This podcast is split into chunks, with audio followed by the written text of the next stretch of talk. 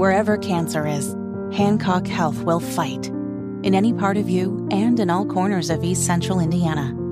From Indianapolis to Greenfield to Knightstown to Greensburg. From hospital rooms to family rooms, we fight.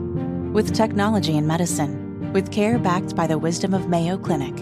For you, for your family, and for your future in Decatur County.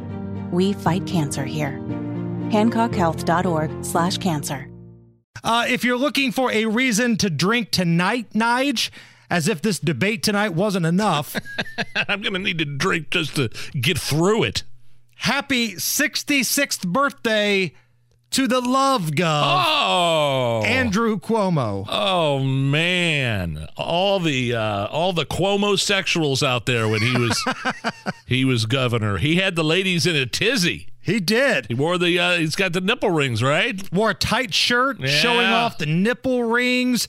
Muscular build. People wanted him to run for president because they loved his COVID pressers so much. He won a Emmy award for his COVID press conference. That's right. A TV Emmy award. Wrote a book on how to be a leader through COVID. And then we found out later on he was throwing elderly grandparents back into the nursing homes with other COVID patients, killing a lot of elderly people. Thousands. And Janice Dean, the weather forecaster for Fox News, I believe it was her in laws Yeah. that were basically passed away because of the incompetence of Andrew Cuomo. And then his brother, Fredo, started having him on his shows. They were having wacky brother time on the air. But when all that stuff about COVID started coming out, that's when he stopped appearing on CNN.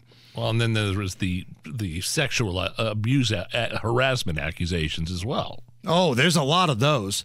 The Love Gov has got allegations left and right. Judge Jeanine, your thoughts? You have no right to ask an employee about her sexual likes and dislikes, pervert. It's the Hammer and Nigel show.